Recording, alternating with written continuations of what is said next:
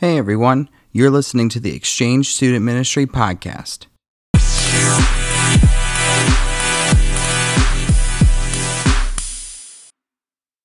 God, we just thank you for this time and the opportunity to just come together, Lord, and just uh, uh, just uh, worship you through this time.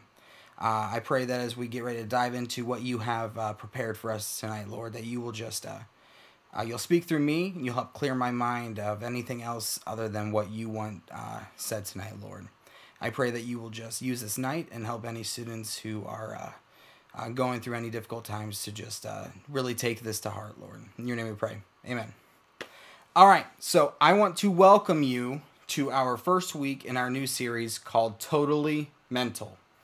Uh, in the next few weeks, we're going to be talking about uh, the truths about suffering with mental illness. Uh, we're going to be talking about truths, and I guess you could call them untruths about mental illness. Uh, one thing that the church, not necessarily movement church, but the church in general, has not done a great job of is with mental illness. And it could be with understanding or possibly even trying to understand. The way mental illness is viewed within the church and approached can really push people deeper into hiding or push them deeper into their own suffering and darkness. And it can really push people into lonely solitude. And we don't want that here at the exchange. We, we want you to be you, and you'll be loved and accepted just as you are. So, over the next few weeks, I want to look at what mental illness really is and how you can really reach through your darkness, through your own darkness, if you are suffering, and how we can love you through it. So, I have one main point tonight, and it's just one main point and i do apologize if we go a little bit longer than we have the past few weeks. There's a lot of material here that i want to get through tonight and i think it's really important that we get through it. Uh, but i have one main point and it is that mental illness is not a sin. Mental illness is not a sin. This is not my opinion. This is not just some random fact that someone put out on the internet this is a biblical fact and we're going to break that down tonight and I want you to hear this and, and understand what I'm saying here. Maybe you have struggled with guilt because of mental illness. And maybe you've even heard a pastor tell you that this is a sin. And I want you to hear from my lips tonight, right here, live on all these platforms mental illness is not a sin. And I want to prove it to you with biblical facts. For the purpose of this series, we're going to be mainly focusing on anxiety and depression. Now, it's not to say that uh, other types of mental illnesses are not as important. That's not what I'm trying to say here. I just want to kind of narrow it down because these are two of the most common forms of mental illnesses. And it's most likely that we have people watching here tonight who are suffering from these right now. One out of five teenagers struggle with or, or suffer from depression. One out of five teenagers suffer from depression. One out of eight teenagers suffer from anxiety. So, statistically speaking, there would be people on here suffering from this right now. And if you don't have mental illnesses, the truths we cover tonight will still apply to you. So before we dive into what the Bible says, I wanted to discuss what depression and anxiety are not. Depression is not just this feeling of uh, feeling sad. It's more than that. Anxiety is not just being worried. You know, you, you might hear some people say, uh, or use the words loosely uh, in your everyday lives. You may hear someone say, you know, that TV show made me depressed, or that test that I had at school today gave me anxiety. It's more than that. It's it's more than just sadness and feeling worried. Depression and anxiety occur when someone's brain does not produce enough natural neurotransmitters. And I'm not really going to dive too deep into the chemistry side of this because I'm not a chemistry expert, but I want to kind of explain this a little bit so that way you can kind of understand where I'm coming from if a brain produces enough of these chemicals, it can someone can regulate how they feel. they can regulate how they feel emotionally or physically, but they are able to control how they feel a little bit better. If the brain does not produce enough of these chemicals, you will most likely end up with one of these mental illnesses. And you may have trouble controlling the way that you feel or coping with everyday activities or maintaining relationships, uh, feeling physically ill for no reason, feeling hopeless, or feeling like you're a failure. And this is all directly linked to the chemistry that's in your brain, but you were born with this brain. And there's nothing that you can do to change that. Mental illness is so complex. And for those of you who don't have it, it can be really easy to make quick judgments and broad statements about mental illness. And we have to be very careful with this. Some people are born with this, with mental illness, or they develop this over time. And this can really help us answer the following questions Am I sinning because of my depression? Am I sinning by being depressed? Am I wrong for feeling the way that I do? Is it a faithless cop out to be treated with counseling or by medication? And I would answer all of these questions by saying, no, it's not. Psalm 139. We're going to be jumping around to some different passages tonight. Uh, so I would encourage you to uh, turn in your Bibles if you have them with you. If not, I'm going to read them here for you. Psalm 139, 13 through 16, it says this You made all the delicate inner parts of my body and knit me together in my mother's womb. Thank you for making me so wonderfully complex. Your workmanship is marvelous. How well I know it. You watched me as I was being formed in utter seclusion, as I was woven together in the dark of the womb. You saw me before I was born. Every day of my life was recorded in your book. Every moment was laid out before a single day had passed. Who made you the way that you were? Who knitted you together in your mother's womb? Who made your brain the way that it is? God did.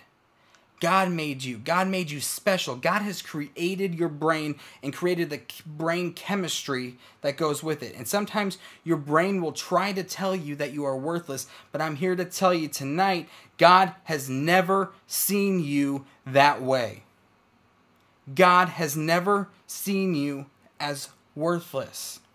You were worth noticing before you even had a heartbeat. You were worth you were worth creating and forming. The final product, ultimately being you, is exactly what he wanted to make and he didn't screw that up. He didn't make a mistake. He made the right person, you, the right way at the right time. Scientific studies have proven that mental illness is caused by your brain chemistry and God made your brain and the chemistry as it currently is. So, is it possible that having de- depression as a result of the brain God created and gave you is a sin? Is it possible? Could God cause you to sin like that? The answer is no. James 1 12 through 13, it says this. God blesses those who patiently endure testing and temptation. Afterward, they will receive the crown of life that God has promised to those who love him. And remember, when you are being tempted, do not say, God is tempting me. God is never tempted to do wrong, and he never tempts anyone else. God cannot tempt you with evil. God cannot cause you to sin. It is not possible within his nature to do that. He desires for us to be holy. He desires for us to pursue perfection and to he desires for us to do only the things that please him. He is not going to trip you up like that. So if mental illness was a sin or receiving treatment for mental illness, then it would be God's fault that you are sinning because that's how he made your brain. And that is not an accusation that we can make. That is not an accusation we can make. there are times when we want to try to fix things. And I am very guilty of this. I have a tendency to want to try to fix things uh, that sometimes I just can't fix. Uh, but that is just who I am. That is how I am. Um, I, I like trying to fix things. But when someone feels depressed, we want to try to pull them out of that state. That's how we naturally respond as humans. But most of the time, people with mental illness just want you to be okay with them feeling the way that they do. They don't want you to try to force them out of what they're feeling. This can make them feel unloved and like you are not accepting of who they are. Long story short, here is it's okay to not be okay. It's okay to not be okay. Ecclesiastes 3 1 through 4. It says this For everything there is a season, a time for every activity under heaven, a time to be born and a time to die, a time to plant and a time to harvest, a time to kill and a time to heal, a time to tear down and a time to build up, a time to cry and a time to laugh, a time to grieve and a time to dance. There is a time to feel everything that we feel. And it's okay to just feel something. Sometimes you will feel overwhelmingly sad and you just feel like you need to cry. And not just regular crying with a few tears streaming down your face, a sorrowful, bitter, powerful type of crying. And it's okay to feel this way. It's okay to feel this way. Sometimes you'll feel so happy and you can't control your laughter and you can't hold back your laughter. This is okay. It's okay to feel this way. God gave us feelings and emotions, and they are meant to be felt, not suppressed. God gave us these feelings for a reason. And we tend to try to rush people from feeling sad to feeling okay. We tend to try to rush them out of their feeling. This could be part of our genuine desire to want to help people, which is where where I am. That I I genuinely want to help people, but this could also be our genuine desire to not feel uncomfortable with not knowing what to do. And I've also been there. We have to lovingly let people feel what they are feeling. And this doesn't mean that we should avoid them It doesn't mean that we need to just shun them away, let them do what they're doing on their own. This doesn't mean that we can't attempt to comfort them.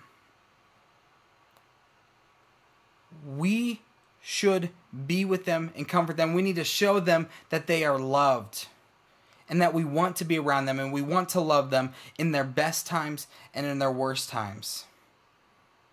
Some people believe that if you are a Christian, you should be joyful all the time. You should always be happy. You know, Jesus experienced deep sadness himself. I'm not saying that Jesus had depression, but Jesus felt depression at times.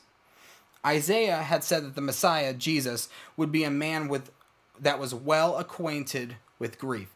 And Isaiah, uh, the book of Isaiah was written before Jesus was born. So Isaiah had said this before Jesus had even been born from Mary.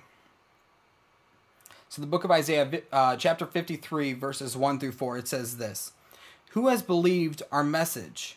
To whom has the Lord revealed his powerful arm? My servant grew up in the Lord's presence like a tender green shoot, like a root in dry ground. There was nothing beautiful or majestic about his appearance, nothing to attract us to him. He was despised and rejected, a man of sorrows, acquainted with deepest grief. We turned our backs on him and looked the other way. He was despised, and we did not care. Yet it was our weakness he carried, it was our sorrows that weighed him down. And we thought his troubles were a punishment from God, a punishment for his own sins. Jesus was a man of sorrows. The Hebrew word for sorrow means being in mental pain and anguish. Jesus felt that. He was acquainted with grief. The Hebrew word for grief is a sickness or disease characterized by malady, anxiety, and calamity. Jesus felt what you might be feeling right now. But Jesus never sinned. This means that he never ever did anything wrong. Hebrews 4:15 says that Jesus was tempted in every way that we are, but he never sinned. So if it wasn't a sin for Jesus to feel and experience what he felt and experience, then it's not a sin for you to feel it either. It can't be. Mental illness is a difficult condition to live with, but I want to I want to let you know that you can do it. You can do it. You can experience it and you can feel everything it wants you to feel, but you don't let it ha- you don't have to let it own you. You don't have to let this own you cuz it can cause you to make bad decisions. And it will try. But we're going to talk more about that in week 3 of this series. And you may think that the only solution here with your mental illness is to hurt yourself. You may think that that is the only solution that you have left. And I want to let you know that you don't have to let it own you like that. And if you are in that boat and that's the kind of mindset that you have right now, I want to challenge you to reach out to me or reach out to someone else because you need to talk to someone and you need to get the help that you need to talk through this. And maybe you just need to have a conversation with someone. But I want to challenge you if you feel like this is the only option you have left, you don't have to let it own you like that. Mental illness might tell you that you don't need people at all. And you might try to isolate yourself from everyone, including church. Now, I know that we're in a difficult time right now with the coronavirus and we literally can't go to church and be with people, but that doesn't mean that we have to isolate from everyone. It doesn't mean that we have to just get rid of our uh, remove ourselves from every situation. We have the technology now where we can actually talk to people. We can reach out to people. We can try to really connect with people even though we're not in person. You don't you don't have to let it control you and you don't have to let this mental illness take this away from you. And you may need may feel like you need to escape and this could be by using drugs, by self medicating, or maybe it's from alcohol. And you don't need that. You don't need that.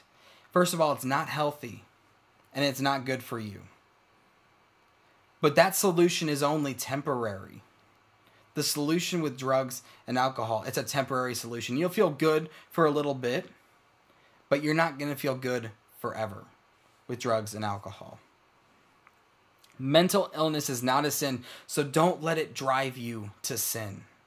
don't let mental illness drive you to sin. Many people in the Bible experience deep sorrow, and we see that it drove them to God, not away from God.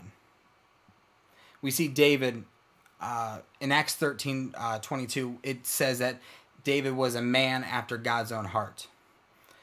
And uh, if we spend time in the Psalms that he wrote, we can uh, we can see that he often experienced sorrow, but in his deepest trouble, he trusted God.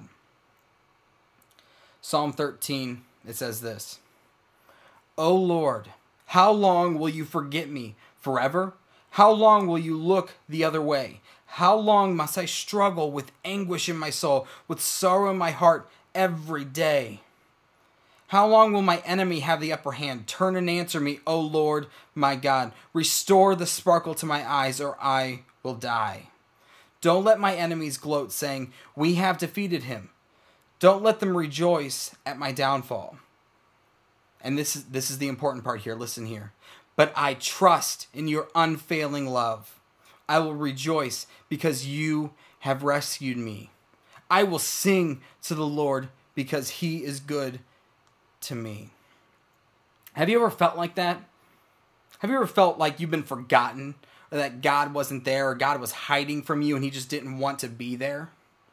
Have you ever felt like this deep sorrow like David was expressing here all day long? David did. But the key part here is when he says this But I trust in your unfailing love. Even in the time when he was struggling, he trusted God.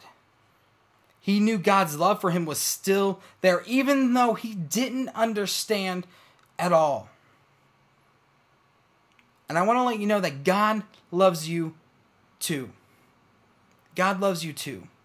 Maybe you are hurting, or maybe you feel the way that David was feeling, where he felt forgotten or abandoned and he was hurting all day. Maybe you feel that way. But I want to encourage you that you have not been forgotten. God has not forgotten you. God sees you. God sees you. And I want to encourage you with that. He saw you when you were an unformed substance, before you were even created, before you even thought about here on earth. God saw you. He saw you, and He hasn't taken His eyes off of you since. He cares about your pain. God cares about your pain. And He's not condemning your pain. It's not a sin to feel, and He loves you deeply. Don't run from God because you hurt or because of your pain. Run to Him because you hurt, because of His unfailing love. So, as we close out here tonight, and I know I went a little bit longer than I normally do, there was a lot of things here that I wanted to make sure that I got in here. As we close tonight, I'm going to pray. And if you're struggling with this, I want to encourage you to reach out to me uh, whether it's by texting or if you want to message me or whatever. My information's on our Instagram page and our uh, uh, Facebook page. I want to encourage you to reach out to me. I would be more than happy to talk to you. Um, I think it's really important for us to talk together uh, through all this. But I want you to understand that you don't have to go through this alone. You may feel like you're alone in this fight, and you're not. First of all, God's there for you and God sees you. Even in the times where it feels like we don't see or hear God, God is there. God is with you. But I want you to know that I'm also here and I want to hear what's going on and I want to be there for you. Um, and that was one of the things that I had told uh, Pastor Jeff uh, when uh, we were talking about me taking this job. I had told him that my heart breaks uh, for students uh, who struggle with this because I've known a lot of students who've struggled with this, and I think it's heartbreaking when students uh, don't reach out to someone. And I want to let you know that I want to be that person for you.